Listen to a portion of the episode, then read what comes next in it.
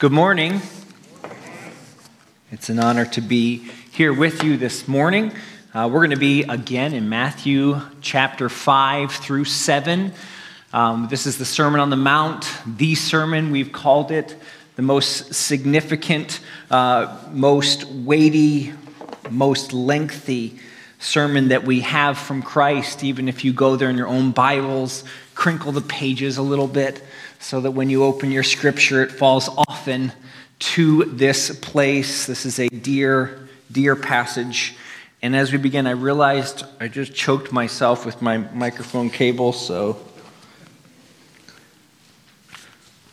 I think that worked. In Matthew 5 through 7, we're going to be focusing on the Beatitudes, the 8 first statements that Christ made, giving the values of the kingdom of God, and we'll eventually get to the rest of the sermon, giving what life looks like practically in the kingdom of God. But as we read, I'm going to begin again from the beginning of Matthew 5 and then go through verse 4, which is what we'll focus on this morning. Now when Jesus saw the crowds, he went up on a mountainside and sat down. His disciples came to him and he began to teach them. He said, "Blessed are the poor in spirit, for theirs is the kingdom of heaven. Blessed are those who mourn, for they will be comforted." Father, we come before you today in recognition of your message, recognizing that it is so shockingly different from the message that we often give to one another, from the messages that we find in the cultures of the world. We recognize this different, beautiful, tangible gift that you've given us in your word, and we pray we'd be with you this morning as we spend this time together. In Jesus' name, amen. A couple of things that let me just say, I know that there are certain passages that we open to in the scripture, and if you've been around the scripture a while, there's certain ones that you're like, oh, yes, I love this one. When we hit Romans 8, it's like, it's going to be good, right?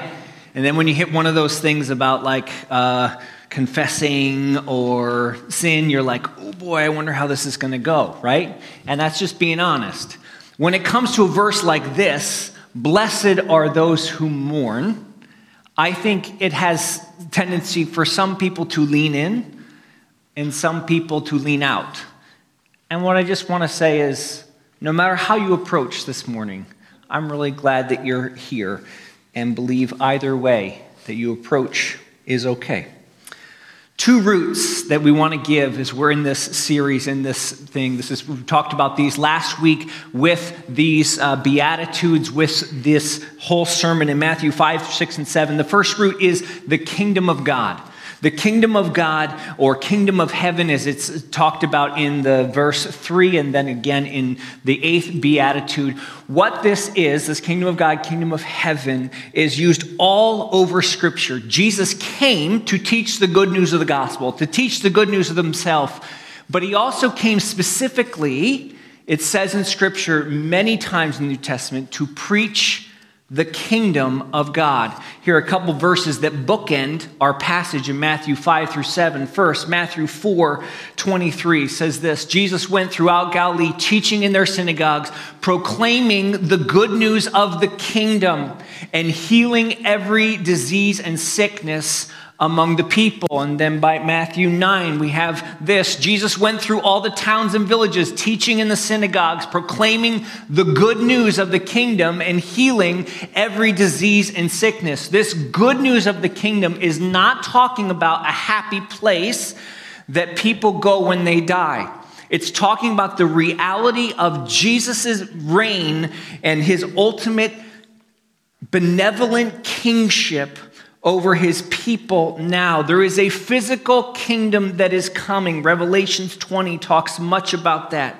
But Christ came to teach and preach the good news of the spiritual kingdom of God, which is here now.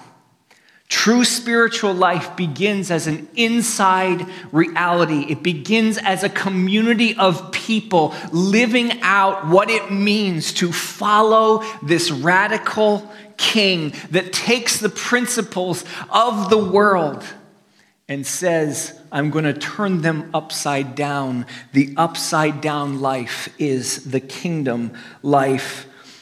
And these Beatitudes have the most dense teaching about the values of the kingdom of anywhere, I believe, in Scripture. Second root thing we want to know, the kingdom of God. This is talking about how the kingdom of God operates.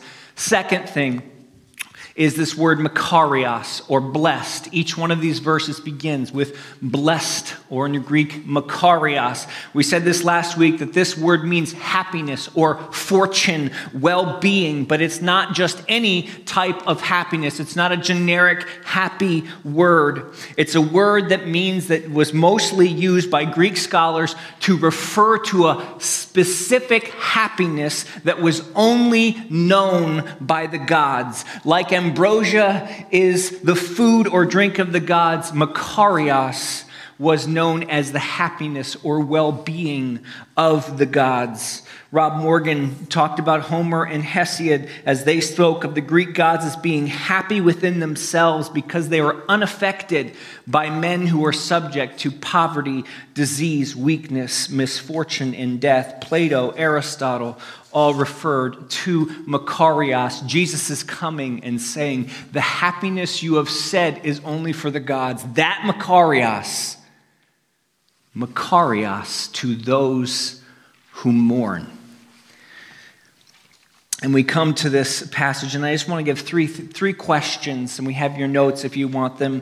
But three questions. Number one, who is talking here? Second question will be, who is he talking about? Who are these mourners that he is speaking about? And lastly, what does the kingdom mean to those who mourn? So first, who is talking? Okay, want to look back again at how God's come on the scene, right? You've got Greco-Roman culture, the collision of the Roman Empire, Greek thought come together, and you've got great thinkers that are coming. And so these great thinkers, there's a lot of scholarship, there's a lot of thought, and it's going back from Socrates and Plato and Aristotle and many other people that are offering different perspective. Honestly, the society has become wealthy enough that people can go around and think and educate and philosophize. It's not just how do we kill the next buffalo and get some food, right? There's not just how do we go do the next thing and survive. There's an ability, there's an affluency now that there are people investing their lives into the life of thought.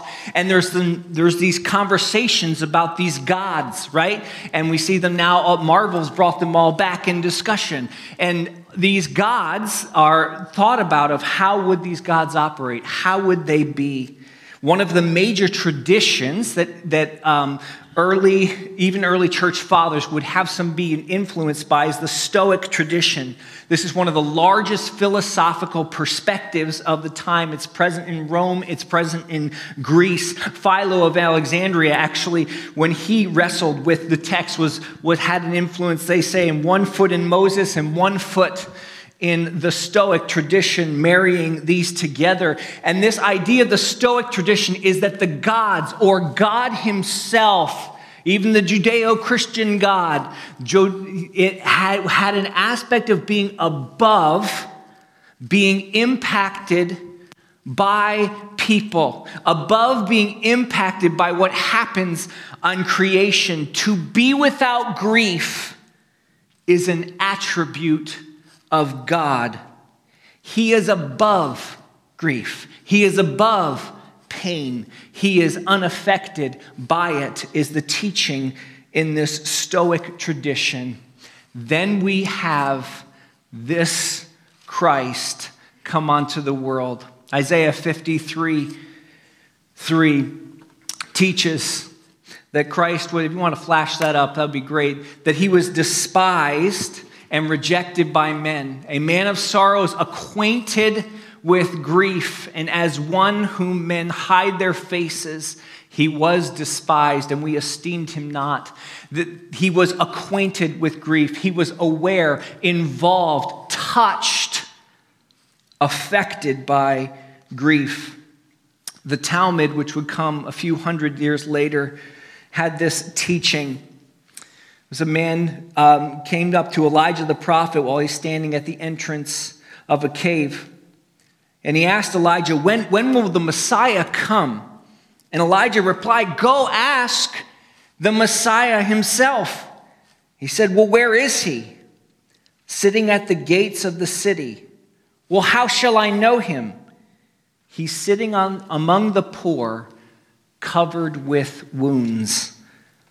There are 40 miracles that are done in the New Testament. 28 with them dealt with physical healing or deliverance. Jesus came and was acquainted. This God came and was acquainted among grief.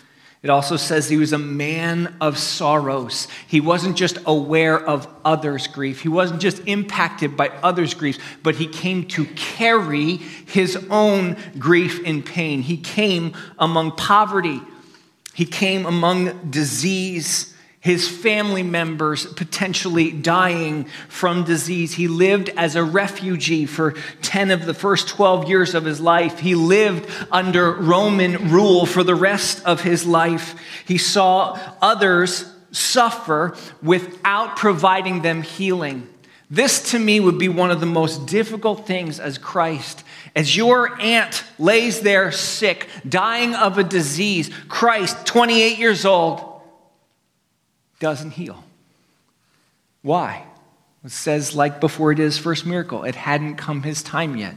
He had to experience the grief of not helping those he loved.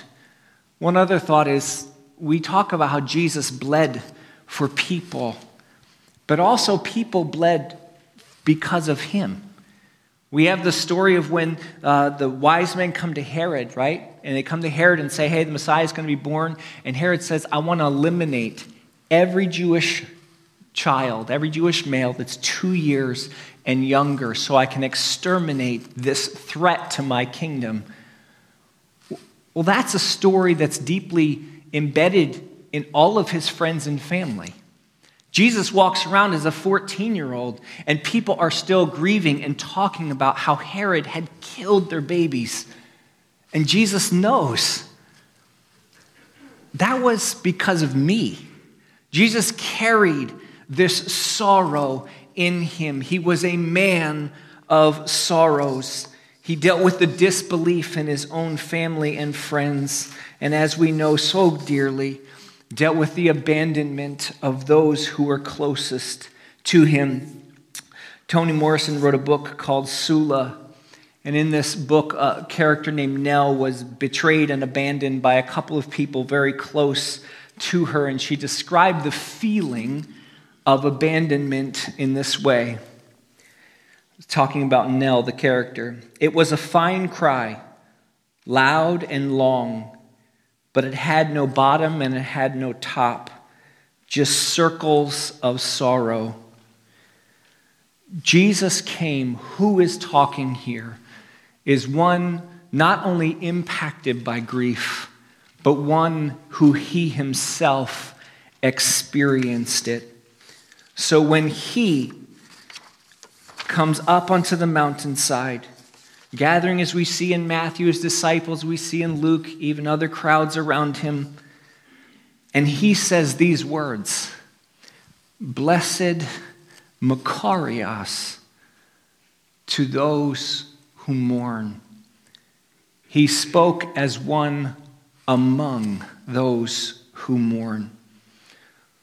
That's who is talking. What is he talking about, or who is he talking about? What does it mean to be those who mourn? What does it mean to be a mourning one? And why in the world does he attach Makarios-type happiness to mourning? Why isn't he saying Makarios to those who don't have to mourn? Makarios to those who don't know mourning? Makarios to those above mourning? Why does this mourning Christ say Makarios in response to mourning.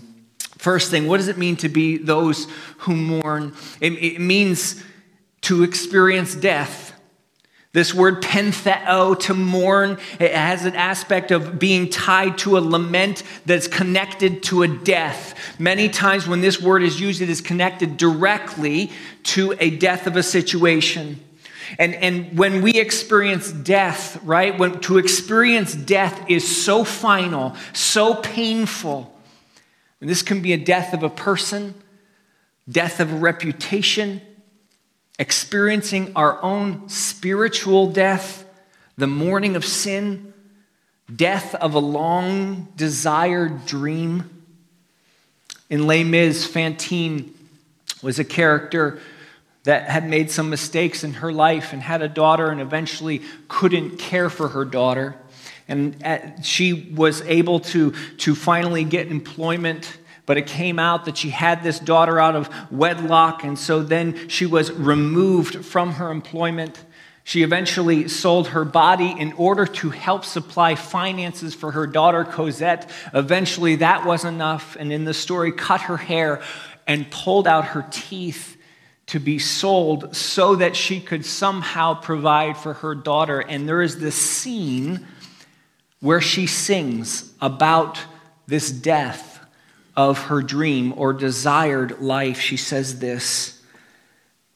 There, she goes through and sings a long chorus about what her desires was for her life, but then sings this. There are dreams that cannot be, and there are storms we cannot weather. I had a dream my life would be so different from this hell I'm living. So different now from what it seemed. Now life has killed the dream I dreamed. Mourning is to experience death, and it is to deeply feel the result of that death. And something we want to say about mourning, I don't believe that what Jesus is doing is elevating pain. Like, hey, life is way better when it's bad. And those of you who have gone through deep and dark and difficult days and circumstances, and I even apologize for using the word days, because I mean years and decades often of times, this feeling of death is not noble. It's not interesting. It's devastating. C.S. Lewis, who writes a book called The Problem of Pain, and C.S. Lewis in this book addresses, by page 104, he says, you would like to know how I behave when I experience pain. C.S. Lewis is saying, okay, after all my teaching about pain, do you wonder how I do it? How do I handle this sense of pain? And he says, you need not guess, I will tell you. I am a great coward. When I think of pain, of anxiety that gnaws like fire and loneliness that spreads out like a desert, and the heartbreaking routine of monotonous misery, if I knew any way to escape, I would crawl through sewers to find it. But what is the good of telling you about my feelings? You know them already. They are the same as yours. I am not arguing that pain is not painful. Pain hurts. That's what the word means. To prove it palatable is beyond my design. To mourn is not some cute passing sadness. It is to feel the weight of death. Secondly, it is to accept an unknown timeline. To mourn is to accept an unknown timeline. I think of Abraham and Sarah, right? These are well-off people in early Genesis. And God comes and he's like, Abraham, this is going to be amazing. You're going to be called the friend of God. And you, as you've been dreaming about your ancestors and how you're going to set up your family, and you've got your finances in order and your farms in order, and you've got all this. What I'm going to ask you to do, Abraham, is I'm going to ask you to take all that and take it on the road. okay? And I'm going to give you a land, and I'm going to give you ancestors more than stars of the sky, and I'm going to do all of these things. And Abraham, for decade after decade, wanders around, yes, experiencing the comfort of God, but experiencing the confusion of, why has God not provided my ancestors? Why has God not come through on his promise? And as he dealt with barrenness, and Sarah dealt with barrenness for decade after decade, and you think, wow, we see that timeline in a matter of like 8 verses or something. I don't know, 10 verses. But the reality of that sense of loss took an unknown and great amount of time. In John 6, there's this guy who's born blind. And the disciples come, and they're so spiritual, and they come, and they're talking amongst themselves. What did this guy do? Or what did his parents do? Or maybe grandparents, if we're going to go there, to make it so this person deserved to be born blind. And they're talking amongst themselves, and they ask Jesus, okay, Jesus, tell us, where is the problem? Where is the thing to blame that we can find out why this person is suffering? And Jesus says, it is not because of any sin of him or his parents. It's because the glory of God to be revealed that day. And it's a beautiful story. But I also do imagine what it's like for that kid at 5 years old who's been born blind with no answers to those questions. For him, 10 years old, when he can't go out and play, when he knows his financial future is going to be dependent for his parents who are sitting there in shame thinking, what did we do that maybe was our fault that this happened? For the decades leading up to that miracle, to mourn is to experience pain almost always for an extended, painful amount of time. The normative way, and I wish this weren't so, the normative way for mourning is to happen is very messy and over a long time. The process for makarios to move into that mourning usually operates the same way. The normal way for mourning is a lengthy amount of time. And for the miracle of comfort and makarios to enter mourning, it takes a long time normally too. Third, to mourn is to be misunderstood. To mourn is to be misunderstood. There's a beautiful passage in 1 Thessalonians 5:14.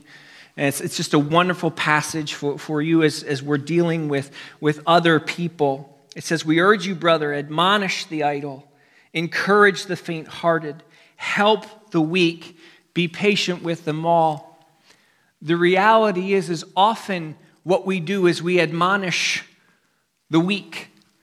We try to encourage the weak. We try to encourage those or admonish them that are often in mourning, and there's not a person who has experienced deep mourning in their life that has not known the pain of what it means to be deeply misunderstood.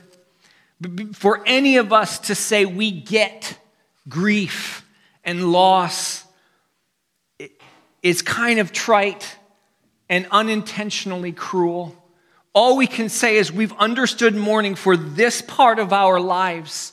But the moment we think, I've dealt with this, so I've dealt with that, we cheapen and misunderstand the depth of pain that someone is experiencing. I had the opportunity to become a chaplain for the Collingswood Police Force. And I walk in there not knowing anything, right? And I go in there, and we just hear the process that police have to go through and that firefighters have to go through and what they experience. And they actually show videos to let you know this is the things that they see. This is what they experience. And we're having this in a nice room with snacks, and it's devastating. It's these men and women's lives, and you walk out after this training and you're like, oh my goodness, I don't know what it means to be a police officer. I don't know what it means to be a firefighter, but I know that I need to be a little more quiet in guessing. And the divorce rates and the suicide rates and the mental health breakdowns. Whoa, I don't know as much as I thought. Just finished a Be the Bridge group here where we gathered people from our congregation of different backgrounds and different minority groups. And we gathered as a whole group of people and just listen to stories. And I don't pretend to come out of listening to that, say, I know exactly what it's like being an Asian American, or I know exactly what it's like to be a black male. I can't come out of that saying, I know, but what I can come out of it and saying, oh my, people I trust and love, I need to listen. I need to be careful to not assume I get what someone else's experience is. If you are dealing with someone who's mourning, talk less. You are standing on holy ground. Fourth, to mourn is to grieve a lack of answers. Whenever any of us has any amount of pain, any amount of difficulty, any amount of disappointment, any amount of death of a dream, death of a hope, death of someone else, the question is, why did this happen? It's just natural. We all do it, right? Why did this happen? Something bad happened. Well, why? Why did it happen to me? And then if you're like me, it's next question is, how in the world do I get out of it? Why did it happen? How do I get out of it? A man that I just deeply love and have come to deeply trust in this place of mourning came to me. He went through things that I cannot imagine going through and cannot pretend that I could know. Faithful man, he came to me and told me this. He said, after looking at Job, he says that God never tells Job or never tells the sufferer why he is suffering during the suffering. God never told Job why he was going through it when he was going through it. Confusion, not knowing, is one of the most difficult parts of mourning. When will I finally get over this death of a loved one? When will I finally get over this death of what I hoped life would be like? When will I finally get over this sense of depression that is over me? Why is it caused, and how can I get out of it? One of the hardest things is the confusion, never knowing what God is doing until later. Perhaps one of the very hardest parts of the mourning process is the unanswered why. Number 5, to mourn is to engage in a profound act of courage. I think we're all C.S. Lewis. I know I am C.S. Lewis, that I am a coward when it comes to things that need to be mourned. I am an avoider. I am a try to positive, Polly the police, this aspect of my mind. But I also deeply believe that in order to understand this comfort of God that Jesus is talking about, is we have to have the courage to mourn. Many do not receive comfort because they refuse to look on sorrow. I looked at some different artwork this week on mourning, and looking up what are paintings or pictures of someone who mourns. And there are two things that kind of jumped out at me as I've looked at this. One is the sense of balling up, right? The constriction that comes from emotional or physical pain. You see people mourning this way. They ball up. They hunker in. And the second thing I saw is the amount of mourning is images or paintings of people who are alone. I think this is the easy way. No, there is no easy way to mourn. Forgive me. This is perhaps the natural way to mourn, is to ball up and to feel so alone. Cynthia Bourgeau says this: mourning is indeed a brutal form of emptiness, but in this emptiness, if we can remain open, we discover a mysterious something does indeed reach back to us. To mourn is to touch directly the substance of divine compassion. Being honest with loss and grief, being open in our loss and grief is one of the most courageous things I have ever seen human beings do. Lastly, what is Jesus saying to those who mourn? First, he's saying there's room for your pain. In this kingdom, in the kingdom that he is establishing, as he went up and the band stopped playing and he is giving these principles and he is daring to use this loaded word, makarios. This is what he says. Not those who can get here, achieve this. If finally you can make the cut, pass the test, beat the others out, you can be among the few and the proud. No. Jesus is saying this kingdom's different. Why? I'm not having you come to the kingdom. The kingdom is coming to you. And those who know mourning, there's room for you here. You're not forgotten here. Not only for the gods and kings and powerful, this kingdom is built on the back of those who have broken backs. There is not a person who knows deep grief and loss that does not know what it's like to have someone not have space, or perhaps better, to run out of space for your mourning. Why? It takes time to mourn. Darkness comes from mourning. Triggers seem to come from everywhere. We know this world does not stop, right? And it's not fair to ask it to. One of the most devastating things about loss is that everything else in the world operates like that loss didn't happen. There's no space carved out for sadness and grief. And Jesus is coming and saying, no, in my kingdom, there's room. There's time for you to hurt. There's opportunity to slowly heal. There is no judgment for your limp, and there is compassion for your continued triggers. Secondly, the kingdom means, this is a long one. I couldn't shorten it. It means that our King can stare straight into our hell and declare the story is not over. I realize, even saying that, I realize the arrogance it might feel of me sitting there saying, nope, your story's not over, when you're looking and saying, you want to bet? You want to bet?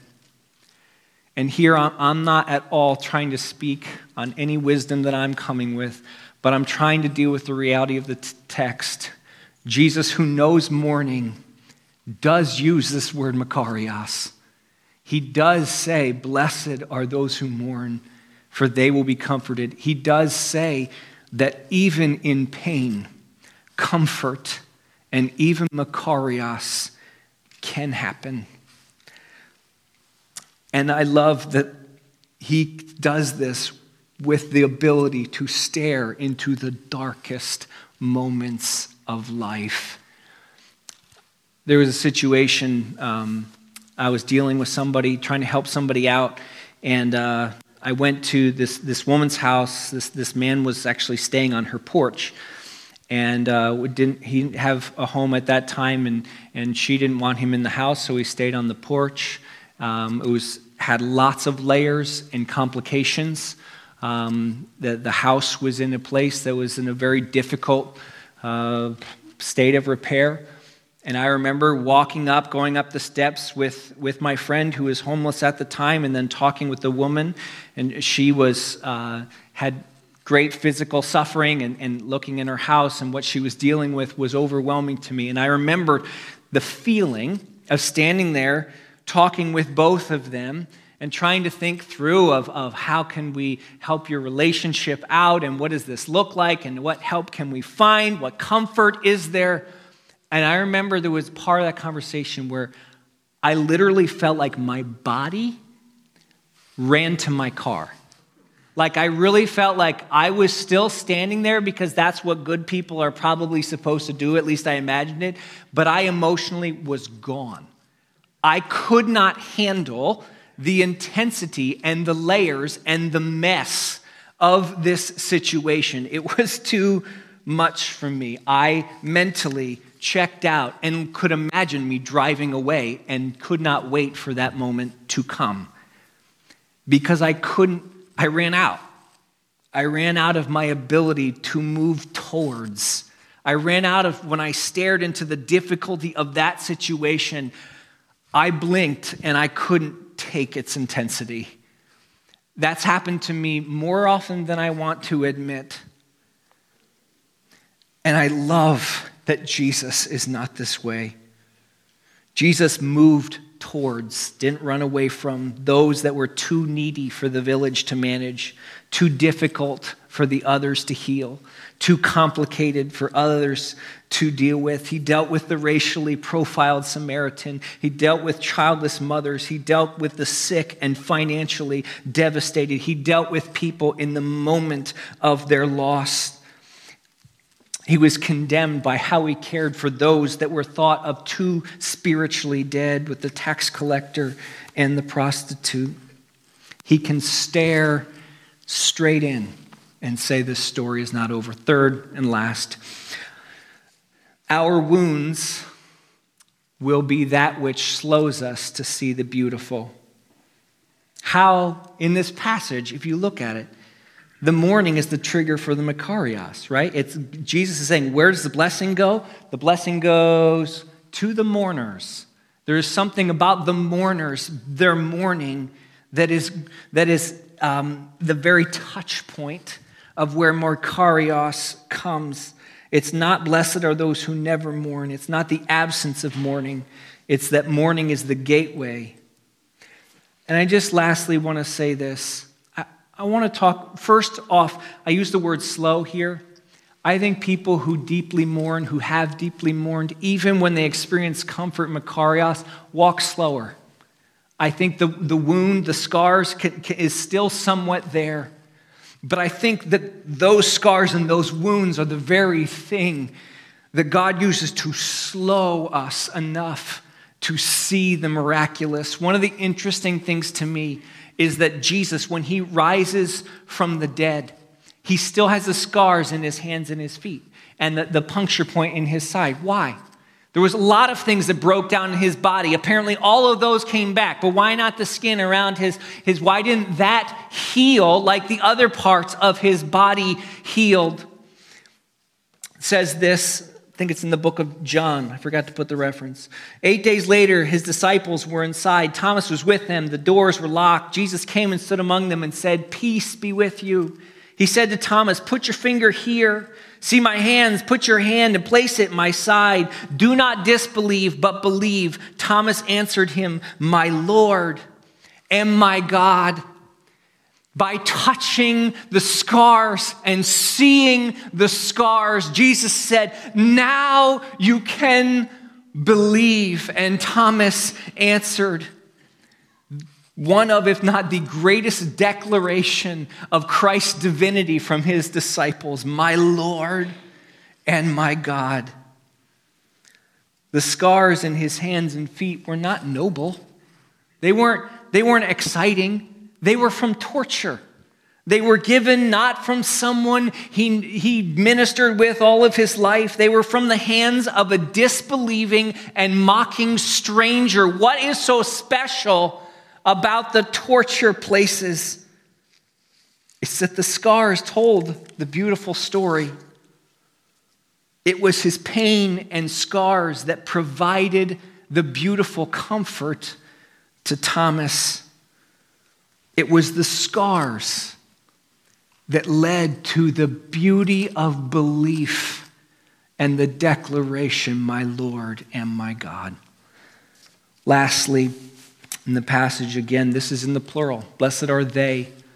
A lot of times you have in different scriptures, blessed is the one, or blessed is the man, blessed is the woman. It's talking in singular, but here he's talking in plural. Blessed are they who mourn.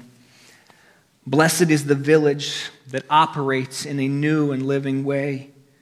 Blessed is the community that accepts loss, pain, and sadness as part of its way of life. Blessed are the people that have big ears to listen, strong shoulders to help carry, and slow tongues to give advice. Blessed are the people who do not shoot their sick, overlook their lonely, or judge others by how much productivity that they can bring. Blessed are the people that can, with their Christ, stare into hell and say the story is not over. A wounded and scarred village that operates with such compassion and love from their king, that village can lead a lonely and weary world to turn to him and say, my Lord and my God. We are dismissed.